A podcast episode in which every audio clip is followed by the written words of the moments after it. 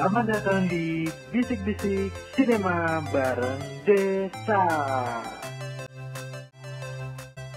Halo halo Sobat Sinema, berjumpa lagi dengan gua Desta di acara Bisikin Film. Nah, Sobat Sinema, kali ini gua bakalan bisikin kalian salah satu film yang mungkin dulu waktu kecil kalian sering nonton kartunya di TV.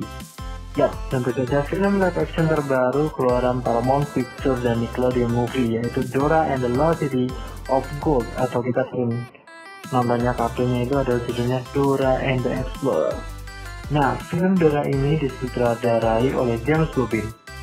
Menurut gua sih film ini nggak jauh beda lah dari kartun Dora and Explorer-nya.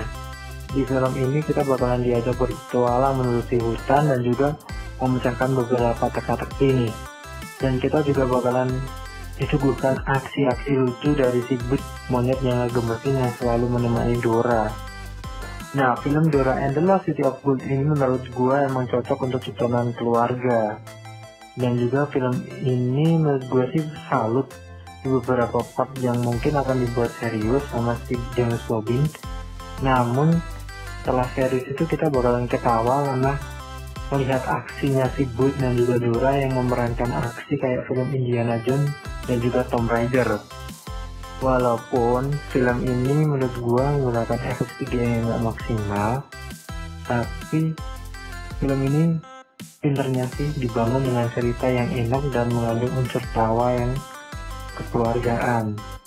Sebagai konklusi, Dora and the Lost City of Gold menjadi salah satu pilihan hiburan bagi keluarga yang wajib kalian saksikan di akhir pekan. Mengusung cerita yang berat, film live action yang satu ini menyenangkan untuk ditonton bersama keluarga nih. Dan film Dora and the Lost City of Gold ini udah tayang di Indonesia mulai 9 Agustus. Dan film Dora and the Lost City of Gold lokasi rate 7,5 dari 10. Karena menurut gua cerita yang menghibur dan nggak berat menjadi film yang wajib ditonton bersama keluarga dan kita dapat bernostalgia di film Dora and the Lost City of Gold. Selamat datang di Bisik-Bisik Cinema bareng Desa.